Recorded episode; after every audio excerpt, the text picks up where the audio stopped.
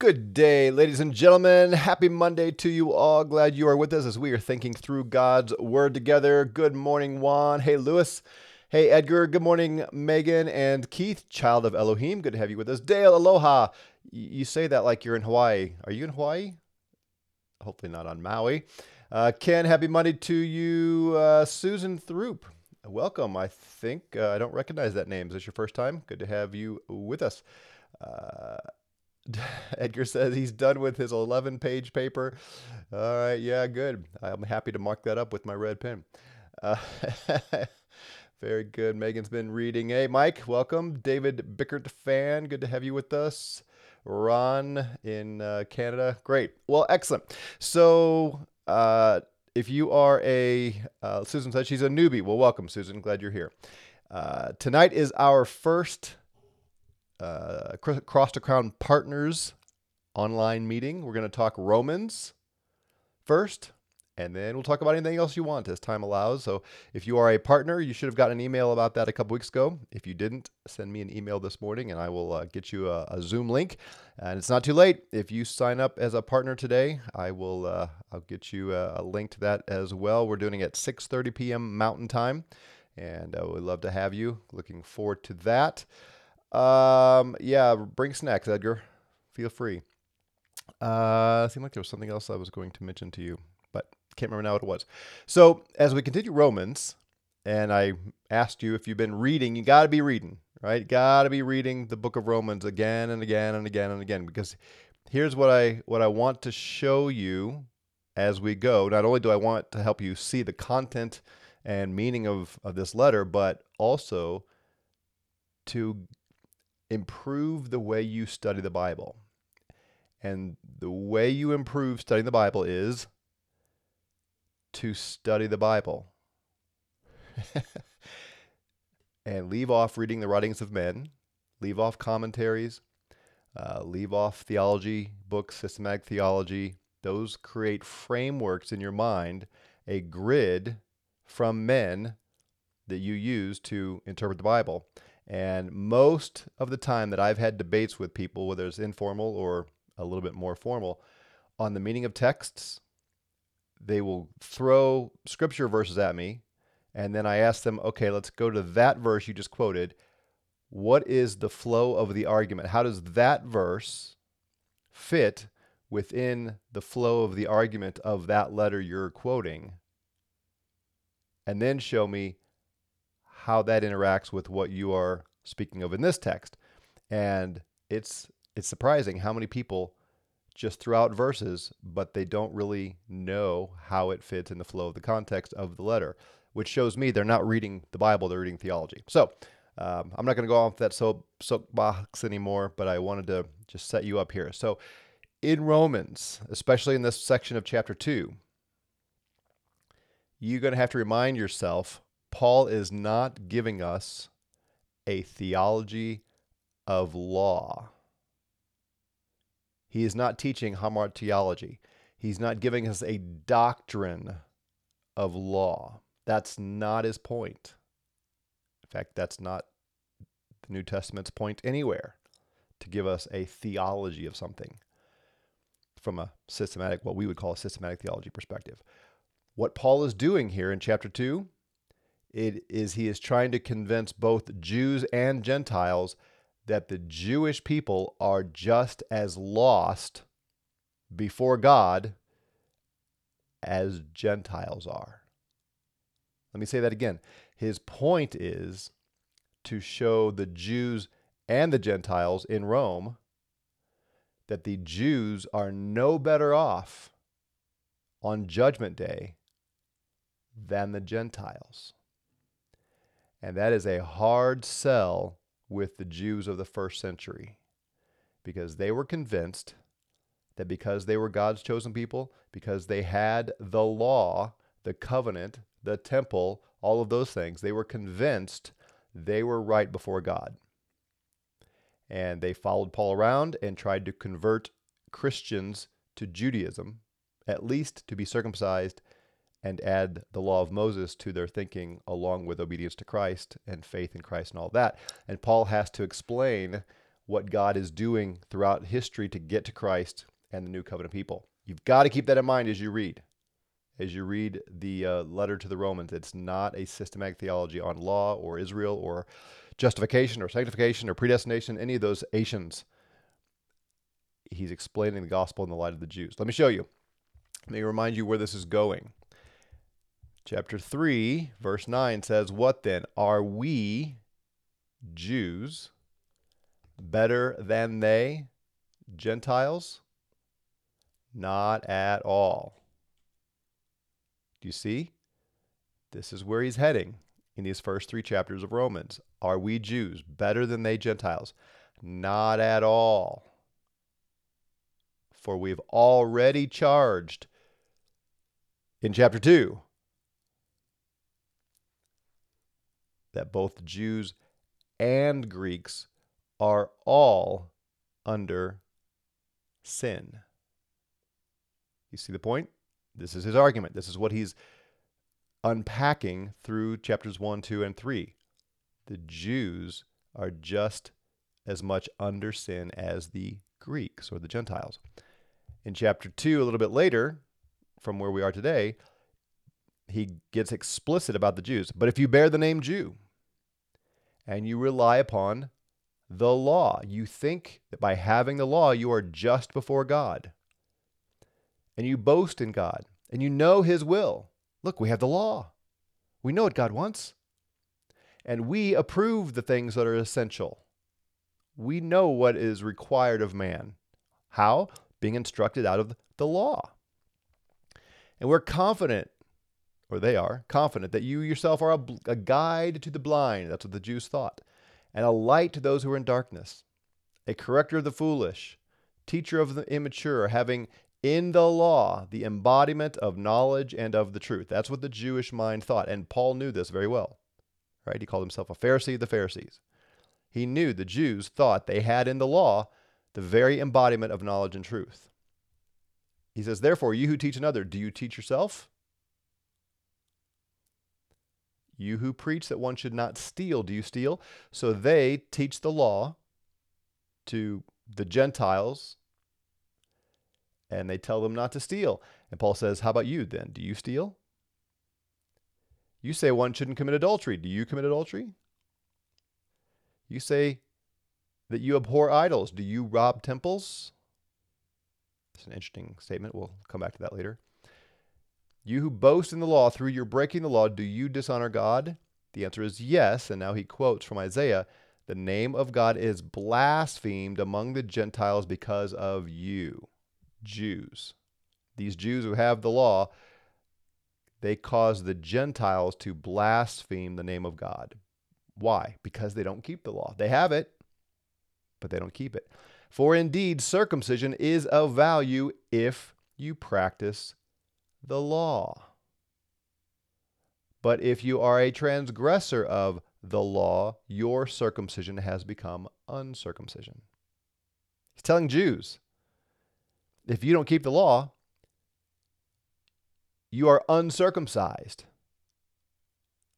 Oof, fighting words.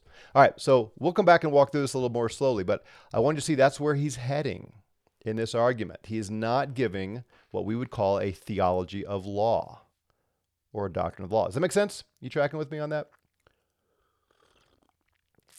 Ah, while you ponder that rhetorical question, I'm going to taste and see that the Lord is good with a cup of coffee. All right, so let me go back. Uh, I'm going to pick up in chapter two, verse one, and read down a little bit to keep the context. Again, this is how you should study any letter of the New Testament. Keep going back to the beginning. I'm tempted to go back to chapter one. Our home fellowship is studying Ephesians, and we're in chapter two, and I read all of chapter one first le- yesterday to make sure they see where we're at in chapter two in context of the flow of the argument.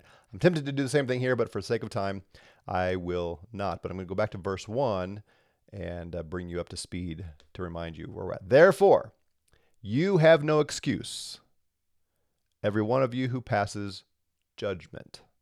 So remember, at the end of chapter one, he had laid out all of these sins that mankind created because they denied God's existence, and God gave them over to minds that don't work in evaluating what's good and right, and he set us up for catching ourselves. You have no excuse. So you're able to point out the sins of all those Gentiles, probably is, is his primary thought. But in that you judge another, you condemn yourself, because you who practice do the same things. And we know the judgment of God rightly falls upon those who practice such things. Again, I think where he's heading now is specifically toward the Jews. The Jews knew this. The Jews knew that those kinds of acts of wickedness, they rightly are going to receive God's judgment. But do you suppose this, O man, when you pass judgment on those who practice such things and you do the same yourself, that you will escape the judgment of God? Remember, I just read from read for you a little bit later in chapter two. He's basically going to say to the Gentiles, I mean the Jews, who teach that you should not steal, but you guys are stealing. You Jews are stealing. Well, what makes you think you, a Jew who steals, that you are going to escape God's judgment? You're not. Or do you think lightly of the riches of his kindness and the tolerance and patience, not knowing the kindness of God leads you to repentance? You Jews keep on stealing and committing adultery, and you think you're getting away with it. You think you're righteous because you have the law. But no, God has not taken you out yet, because he's giving you a chance to repent.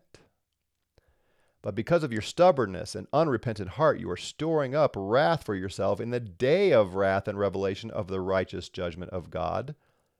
The day is coming when he will reveal his righteousness, his judgment, and your stealing and your adultery will be exposed, and having the law is not going to save you. God will render to each person according to his deeds. Mister Jew, look at your own actions.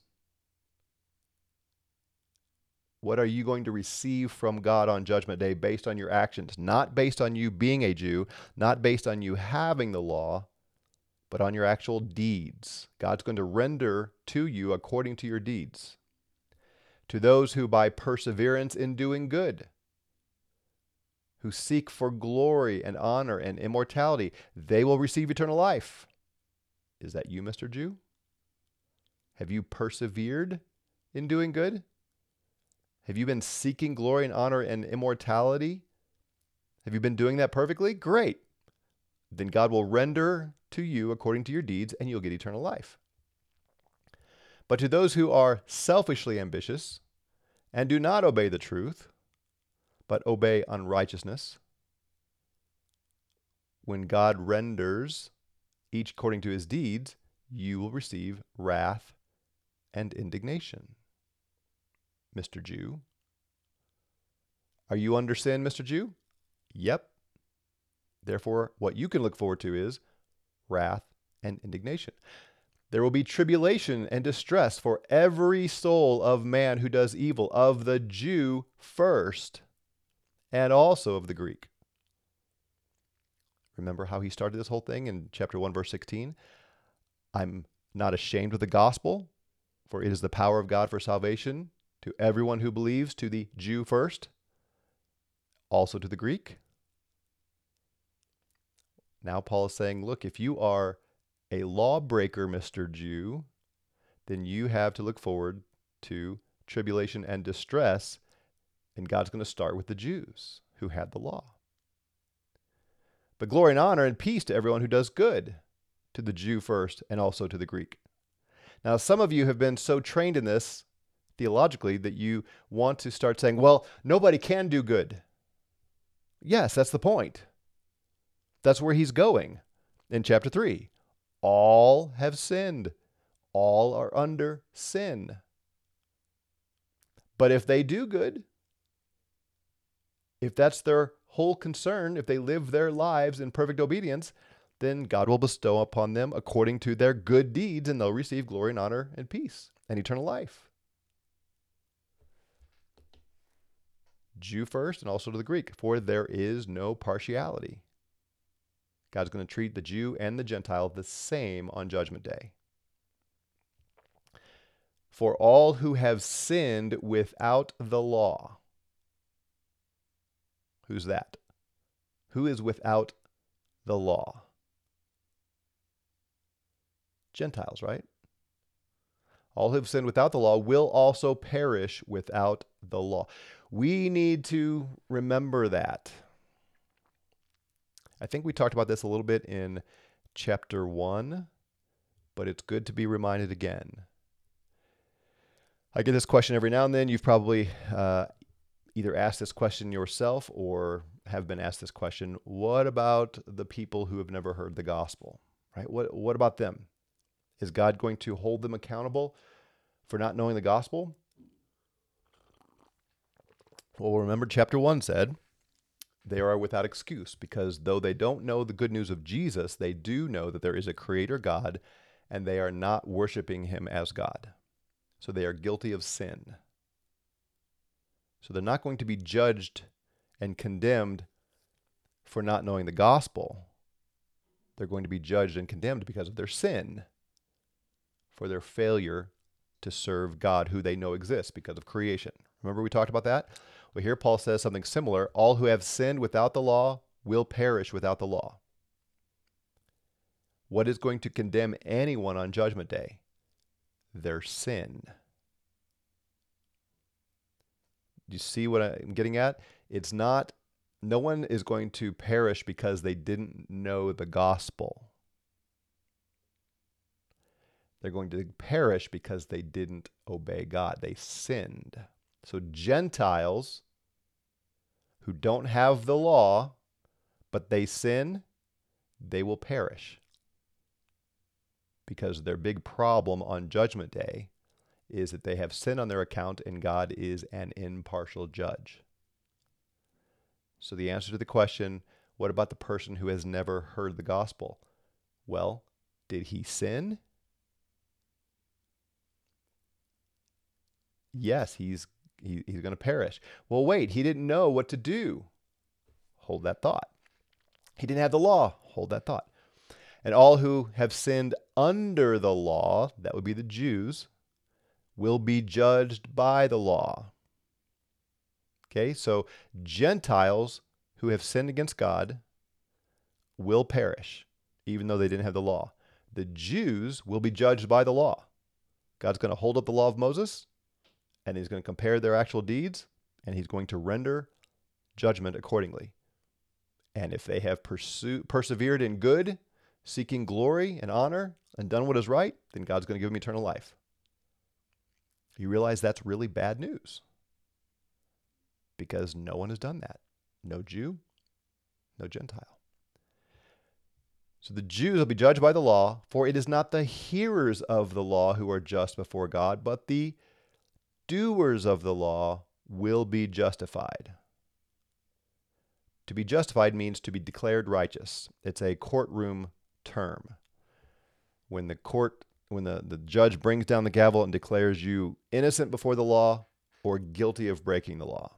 Now, in our day, we have a, a jury of twelve of your peers and, and all that, but just take it the, the whole the whole system, the whole judicial system. So when I say judge, don't just think American setting where you've got the jury, but think of uh, think of a judge who has the authority to determine, to declare, are you righteous before the law, or are you a lawbreaker and therefore should be punished?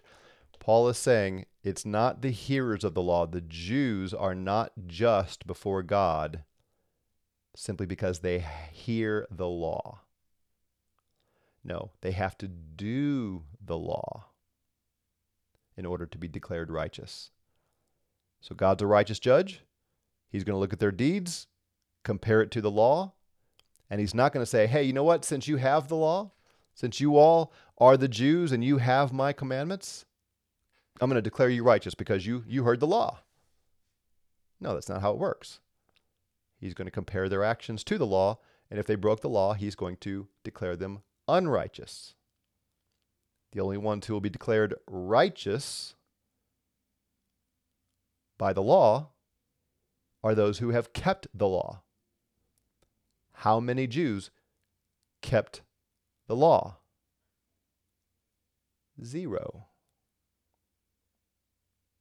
So there is no hope for a Jew on Judgment Day based on the law. They are condemned. They are just as bad off as the Gentiles. The Gentiles without the law are still going to perish in their sin. The Jews who have the law will perish because they haven't kept the law.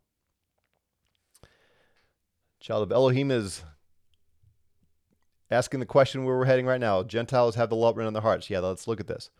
For, so he's just said, all who have sinned without the law will perish without the law. That's the Gentiles, right? They didn't have the law, but they will still perish because of their sin. For when Gentiles who do not have the law do instinctively, or literally by nature, the things of the law, these not having the law are a law to themselves, in that they show that the work of the law written in their hearts, their conscience bearing witness, and their thoughts alternately, alternately accusing or else defending them on the day when, according to my gospel, God will judge the secrets of men through Christ Jesus. So this gets all kinds of uh, uh, banter here, this uh, as between covenant theologians and new covenant theologians and so on. Remember, he's not giving us a theology of law. He is making a point. He is he's showing that we're all guilty before God. So the Gentiles do, translated here instinctively, by nature, they don't have the law, but they do things of the law. This uh, article right here, the, is not actually in the Greek. Uh, it's not a big deal, but it does read a little differently to me, at least, when you say, when Gentiles who do not have the law do, by nature, things of the law. Well, what does that mean? Well, he's going to go on and list things like adultery and stealing, right? I, I read that to you a minute ago. Do you know Gentiles, so to speak? Do you know unbelievers who think it's wrong to steal? I do. I do. They don't have any concern to please Jesus. They're not striving to obey God, but they think it's wrong to steal. Do you know unbelievers who think it's wrong to commit adultery? I do. Again, they're not seeking to honor our King. They just have this instinct, right? This this uh, this sense about them that it's not okay to cheat on your spouse. And that people who do cheat on their spouse and people who do uh, steal should be judged. Paul is saying when those Gentiles who don't have the law, they don't have the old covenant law, when they do the things of the law, they don't have the law, but they are a law to themselves. Well, what do you mean by that, Paul? In that they show the work of the law written in their hearts. Dale makes a great point here, great observation. Notice how he phrases it. The work of the law is written in their hearts. What is the work of the law? Dale nailed it. Let me show you where he's going with this yet again. It's in chapter three, verse twenty. Through the law comes knowledge of sin. Right? By the works of the law, no flesh will be justified in God's sight because they can't keep it. That's the point he's making through this whole section. The Jews cannot keep the law. Therefore, they will not be declared righteous by God for keeping the law. The law exposed their sin. That's the work that the law did for the Jews. Do you see that? That's what Paul's getting at. The Gentiles have the work of the law written in their heart, meaning their sin is also exposed. Well, if they don't have the actual law written down, how do they know that they're sinning? Look what he says. Their conscience bearing witness and their thoughts alternately accusing them or defending them on the day when, according to my gospel, God will judge the secrets of men through Messiah Jesus. So the idea here is, as I understand it, is when myself, let's say I'm a Gentile, which I am, and I am not a Christian, I'm just a Gentile, on Judgment Day, God is going to play back the tape, if you will, of my conscience and all these secrets in my heart that other people didn't see and hear. They didn't, nobody else heard my thoughts. They didn't know my thoughts. But when I observe someone committing adultery, I think, you shouldn't do that. You're going to get it for that. Or if I committed adultery, this bad feeling I have, this sense of I shouldn't be doing this. I enjoy the the pleasure of it, but later on I have regrets because I there's something inside me that says that was wrong. Right? So you, you can imagine Gentiles doing that. You can imagine unbelievers doing that. The guilty conscience, the sense of uh, I shouldn't do that. You shouldn't be doing that. Well, what is that? That is the work of the law on the hearts of Gentiles. They didn't have it written down. They didn't know what God expected of the Jews. But inside they had this voice saying, you shouldn't be doing that. You know that's wrong. God puts his conscience, puts a conscience, gives, gives men a conscience that tells them what they should and shouldn't be doing. And so on Judgment Day, Gentiles are going to have those thoughts revealed because God knows them. And he's going to say, all right, let's look at your th- inner thoughts. Do they defend you that you are actually righteous and you have persevered in doing all the right things? Or are they going to reveal that you knew better and you are a sinner? Obviously, where Paul's going here is all are under sin. So the Jew is going to be judged guilty by the law of Moses that God gave them.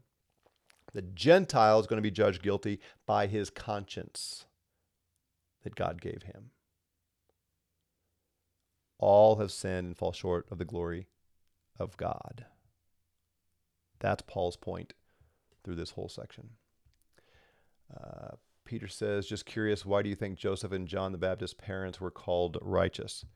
Uh... Because I think they were generally righteous. Uh, does that mean they were sinless? Uh, I think Paul would say no. Um, other people are called righteous, like Noah, right? Um, why didn't you uh, use him as an example? Because we have very clear revelation that he was not sinless, uh, even though he was considered righteous. Paul said himself that before the law he was blameless. Does that mean he thought he had never committed a sin? Apparently not. He called himself the chief of sinners. Uh, Lewis says, the work of the law equal knowledge of sin, increased sin. Yeah, we're going to get there, aren't we? Uh, Child of Elohim says, are we talking about saved, grafted in Gentile believers? Uh, not yet, we're not. Not yet. Don't jump ahead. Stay in the argument. Peter says, is it nature or nurture, as toddlers are quite happy to take things of other toddlers? Um, not sure. Do they know it's wrong? Yeah, I don't know. That's a good question. Uh, Edgar says, it makes sense now. Excellent. Megan, why does Paul here say my gospel instead of the gospel? I think it's because it's the gospel that he is preaching. Um, the gospel that says the Jews need to be saved as much as the Gentiles, uh, the gospel that he's been entrusted with uh, to preach. So I think that's what he is getting at there with my gospel. It's the one that I preach, uh, kind of thing. Uh, Child of Elohim says the Jews had the law but did not pursue it by faith. Yep, yep. Don't get ahead. Let's stay here.